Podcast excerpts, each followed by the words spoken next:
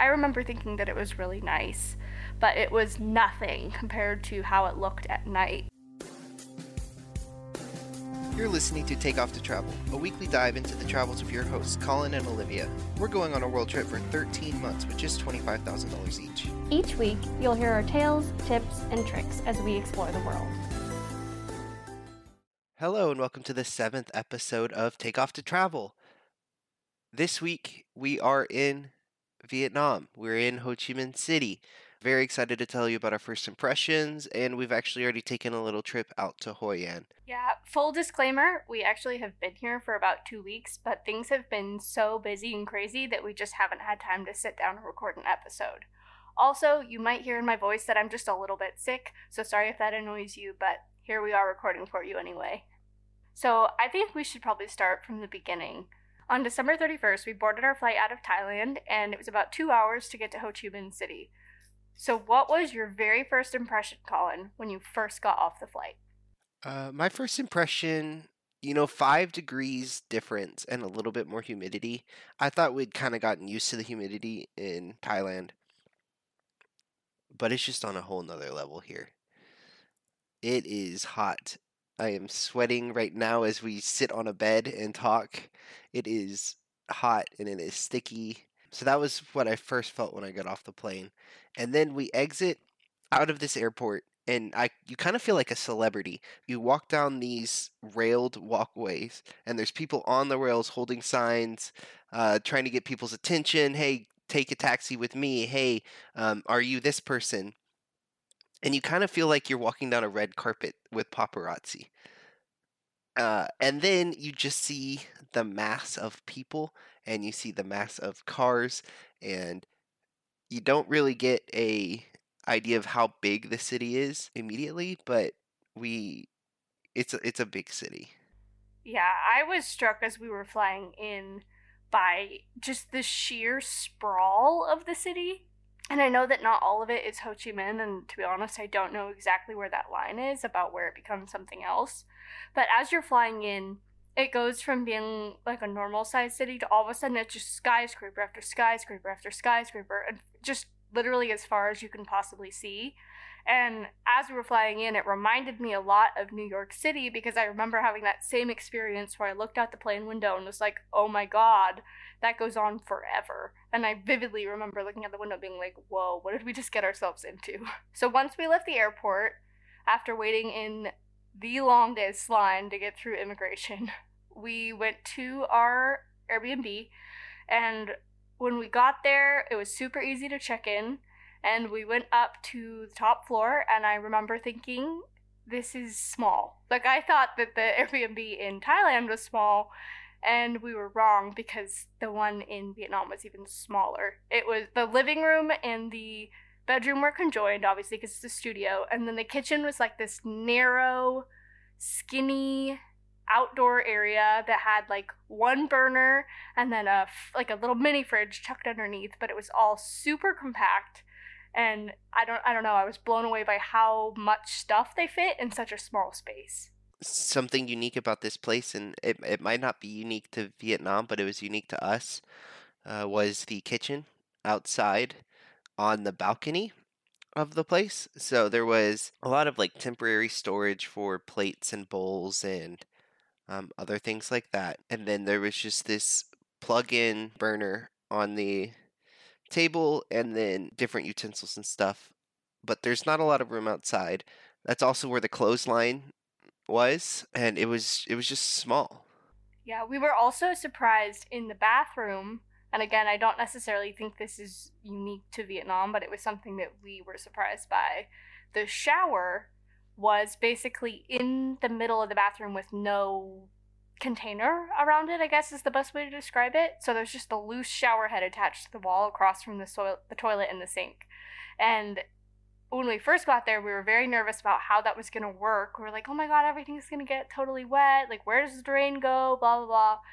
And after we took our first shower, we were surprised to find that it actually was kind of convenient. It almost made the whole bathroom into the shower because there was no wall, and so in, in essence, we got a huge shower instead of a tiny one. So, what did we do on New Year's Eve to celebrate?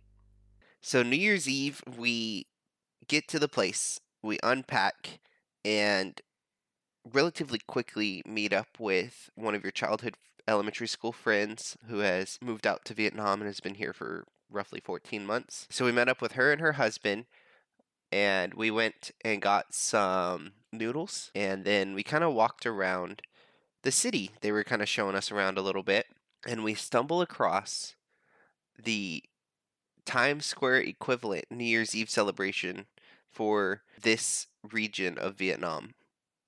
We were 400 meters away, 500 meters away from four or five football lengths away from the stage. It was still shoulder to shoulder filled with people.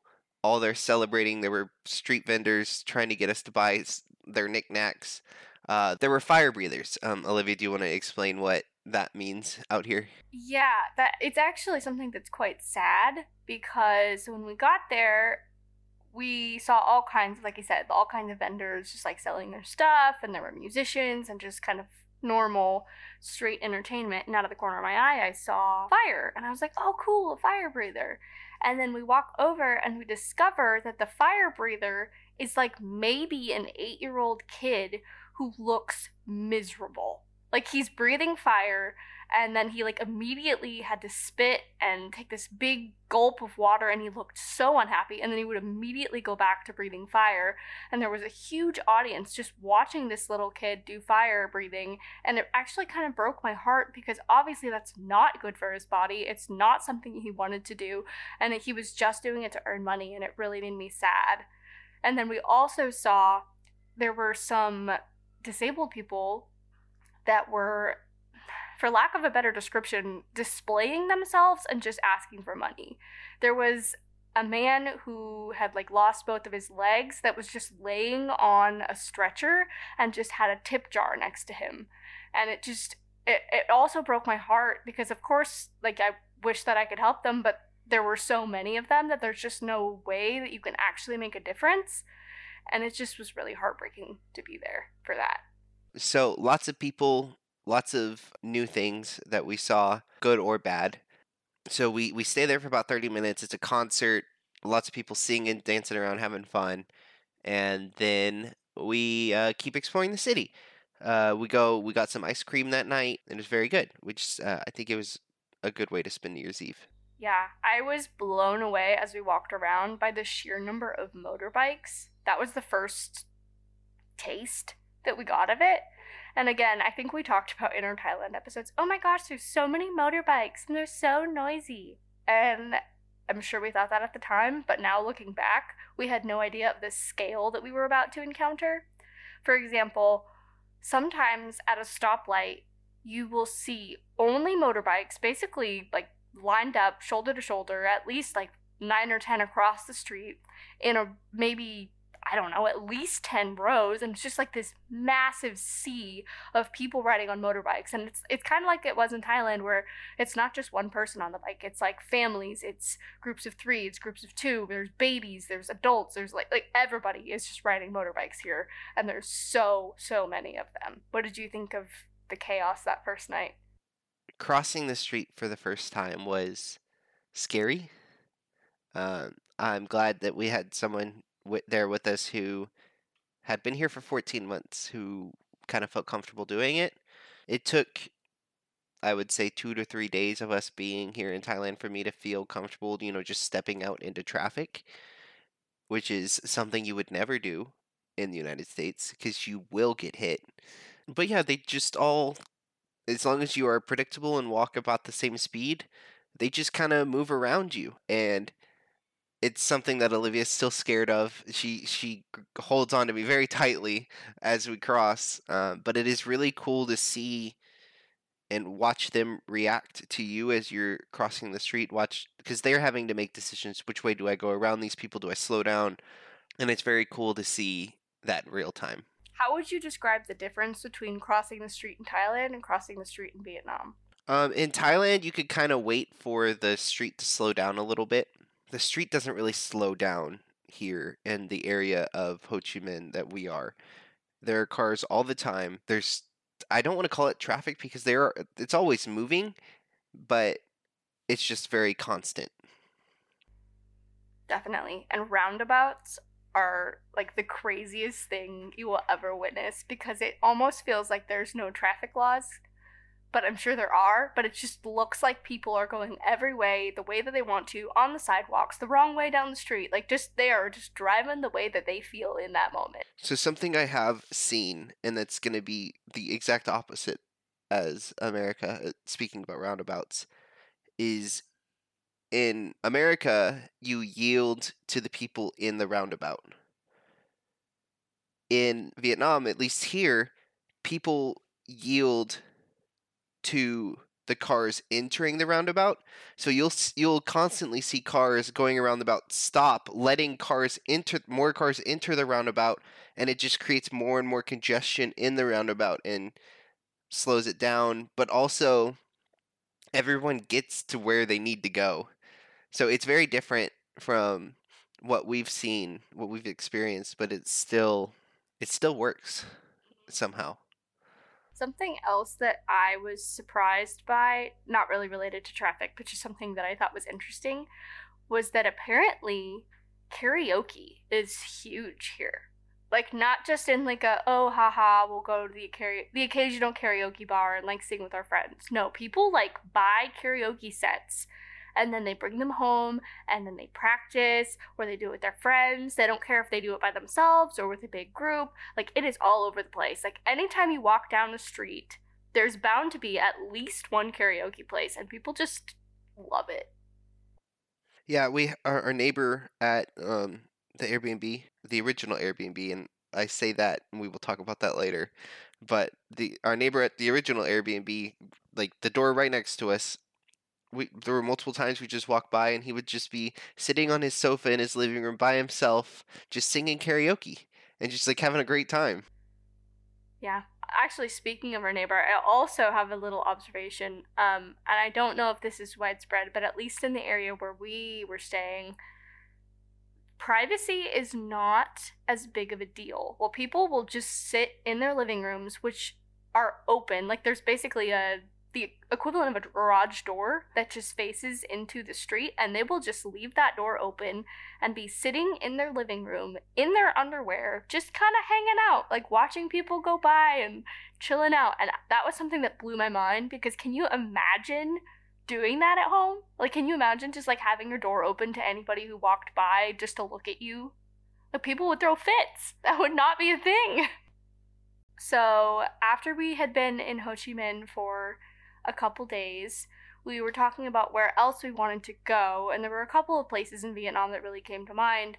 And we were originally planning to go like later in the month, but then we realized that because Tet was coming up, prices were going to go sky high, and there was a much higher chance that things would be sold out.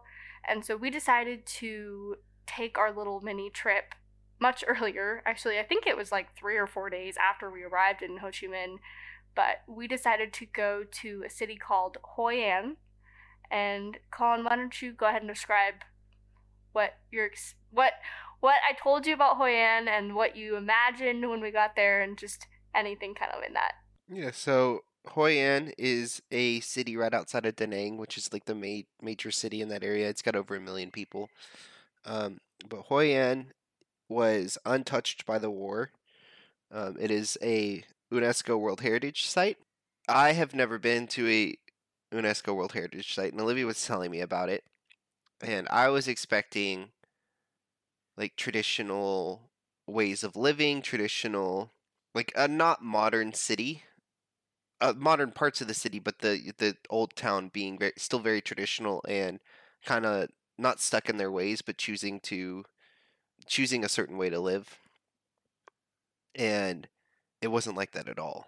It was old buildings but new businesses. So it, there were tailors, bright lights, everything saying, "Hey, come look at me." And it just it wasn't what I expected. Yeah, it was a little bit different than I was imagining because when I looked it up, it said it was a perfectly preserved fishing village, which I guess technically the buildings were. They probably were from I don't actually even know, probably 1700s, if not earlier.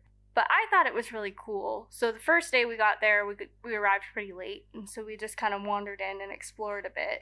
But then the second day, we got to go see it during the daylight, and it was actually very beautiful. All of the buildings were this like gold yellow color. You could tell that they had been there for a really long time. There was a river that went down through the middle of everything, there was a big bridge that went across. And I remember thinking that it was really nice, but it was nothing compared to how it looked at night, which for me was super magical. So, on the, I guess it was the second night we were there, there was a once a month lantern festival going on where people would put these paper floating lanterns into the river and make a wish. It honestly felt like something out of Tangled, the movie, for me. And there were also people in boats that had like Vietnamese lanterns attached that you could take. It was super beautiful. It was just so twinkly and lovely, and I really had a good time that night. Yeah, uh, we at the hostel every other night. Um, they have a family dinner, so they you pay a small price. I think it was three dollars a person, and you have a feast, for lack of a better words. There were so many different types of foods, and um, so through that, we were able to meet a lot of the people in our hostel and create kind of like a, a social group while we were there. It was very nice, um, but we were able to go out to the Lantern Festival with these people and experiencing it with a group of people I really enjoyed. Not saying that I wouldn't have, have enjoyed it if it was just me and Olivia, but coming from Thailand when we had we had a group of people, and then coming to Vietnam where you, we know we know one couple, but we don't know anyone else. Uh, it was nice having that little bit of social group for the for the three nights we were there. What did you think about staying in the dorm style room instead of a private room?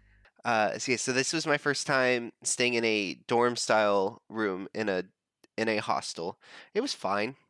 I I didn't really have any complaints other than we had one night there was this guy who uh, I could have sworn was sawing logs, just like so loud snorer, uh, up to the point where I thought about waking him up. There were four of us in there, and the next morning, all th- three of the people who were not the, this man who was snoring individually made comments about how loud his snoring was. So, you know, it's it reminded me a lot of college living in a dorm with a with one person. Um, not the snoring, but just not exactly having privacy, but having privacy at the same time. So it, re- it really wasn't that bad. I agree. That was one of my favorite hostel experiences ever. I really did enjoy their family dinner and they had all kinds of activities. There was free breakfast that was like a full scale breakfast, not just like a grab a piece of toast and go kind of deal. I really liked it. like they made omelets and pancakes and hmm And it was free, which was amazing. I've never had that at a hostel before. so the next thing that we did was take a lantern making class, which was an experience because I thought that it would be pretty easy because not that I'm like super crafty, but I can like put some glue on some wood and use scissors. But uh I I just want to point out to your mom if she's listening that you just said you were crafty and we went on an hour and 30 minutes to hour arts and crafts event. hi mom. but it was really hard. The lantern making class was so hard. It was It wasn't that hard. it was hard for me, okay? Basically, the way that it worked was we started with a skeleton of the inside of a lantern, and even just tying the string around the wooden base of the lantern was really hard for me. Like, the lady that was doing the class had to stop and help me a number of times because I couldn't remember which way the string was supposed to go. Then we had to put the glue on the wood and then put, like, the fabric on top of it. And there was a particular way that you were supposed to do it that was like pulling out from the side, not pulling down. And I thought I was doing it right. And every time I would do it, she'd come over, take it all off, and then completely redo it for me. And so Collin definitely showed me up that day. He, uh, his lantern looked great. And she kept going over and going, wow, good job. And she'd like come back to mine and be like, mm, and like take it off and put it back on. What did you think of the lantern making class?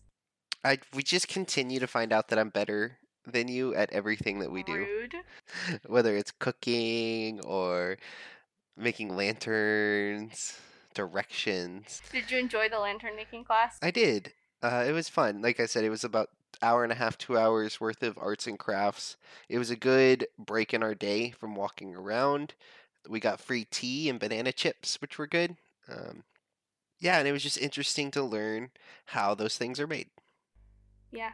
Then the next day we went to a cooking class, which was honestly kind of a last minute thing because we had another day and we really didn't know what to do, but everyone had been talking about this one particular cooking class, and I'm really glad that we went. It was pretty close by our hostel and we made a ton of food. I'm trying to remember what all of it. I know it was spring rolls, the sea bass mixture thing, um, papaya salad with chicken, yeah and some bánh xèo, which is like a Vietnamese pancake. What was your favorite thing that we made? Ah, uh, this the Vietnamese sea bass was so good. Um, I forgot how much I enjoy seafood. It's, like there's seafood here, but I'm kind of scared to try like just a full fried fish with its head still attached and stuff. But it was nice just having like a a nice baked fish. It was it was good. And then how would you say that making the xèo went? And maybe you could describe for our audience what it looked like? So we it's a pancake. It's a it's not a pancake how almost we, like a crepe. Yeah. Yeah, it's it's it's very much more a crepe than it is a pancake. But you throw the mixture in, it cooks up. Uh, you let it brown, and then you flip it, very much like a pancake. And then we had the opportunity to they they said flambe it. It what we were doing was starting a grease fire in our pan, throwing water and, and, and grease, water and oil into the pan and letting the fire go and finishing off the cooking of the the xèo the flames that he's describing were probably three feet tall. Would you say? Yeah, they at least. Yeah, they the it was fun. It was it was the photo op part of the of the cooking class. They they did us. They went two at a time, and you know everyone was videotaping their friends and family. During the fire, we were instructed to flip the the xèo because it's more like an omelet at this point. It's folded over um, and you want to make sure you hit both sides. So there's fire, fire, fire, fire, flip, and then a little bit more fire. And Olivia's up first between the two of us. She, she went pretty much towards the end, and I was the very last person. She goes to flip her her xèo, and she doesn't really flip things in a pan much. No, I always use a spatula. I don't just like flip the pan. Uh, so she goes to flip, and she doesn't catch it. It hits the side of the burner and then falls onto the table that that we're cooking on and, and you know everyone sees it and, and laughs yeah, everyone and, laughed at me. And i got it on video. It is on our instagram. If if you if you go look at it. Of course you know collin did it perfectly on his first try because he's good at everything. And he also likes to practice showing off that particular skill every time he cooks. I enjoy cooking.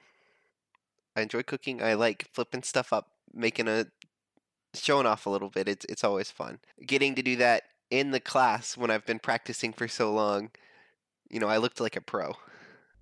Whatever.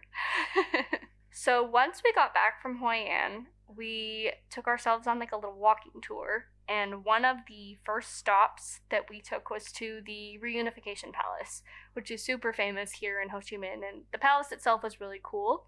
But then, it's, as uh, so the palace, it's I wouldn't call it a palace. It's more it was a it was a government building. Yeah, I mean um, it's a fancy, fancy government building. Yeah, though. and it is where the Republic of Vietnam, um, South Vietnam government was headquarters during the war. Anyway, we toured the building, and on our way out to our next stop, we encountered something that at the time we did not know was a common scam, but we have since discovered is all over the place. where you are walking down the sidewalk outside of the building, which has like a big fence outside, and there are these men who are carrying coconuts, but it's like a like a wooden bar over the shoulder with two baskets hanging off of either end of the bar. And as we walked, the man looks at us and like smiles and he was making polite conversation for a minute and then he looks at us and looks at Collin and does like a muscle flex and like points at the coconuts to show like, "Oh, they're so heavy, haha." And we're laughing because we think he's just being nice. And then he looks at Collin and like, "Do you want to try?" And so he picks up the the coconut bar and hands it over to Collin, puts it down on his shoulder to like test Collin's strength. And we're like, oh, haha, how cute. And so we walk along for a little bit. And then eventually the man's like, okay, I'm ready to take it back. And so he takes it back and puts it back on his shoulder. And then immediately he kneels down, grabs a coconut, and like with lightning speed, slices off the top of the coconut and like hands it to us as if like we gotta Trying buy this to hand now. it to us. Yeah, like try to buy this. And we're like, no, we don't want a coconut. We didn't ask for a coconut. And he's like, no. He's like holding it and like insisting, like, buy this coconut. I opened it for you. And I gotta give Colin kudos because he did not waver. He was like, no, I don't want it. No. And I would have felt so guilty. It's like, oh my god, you opened the coconut, which I know is what they're going for. But he was just like, no, I don't want it. And then we like walked away and we kind of laughed to ourselves, like, oh my god, what a crazy thing. And then the next day, we were over in that same area and a different guy who had the same coconut bar thing does the exact same thing. Only this time we were smarter. And when he like went to like try to hand Collin the bar, we were like, no, and just speed walked away.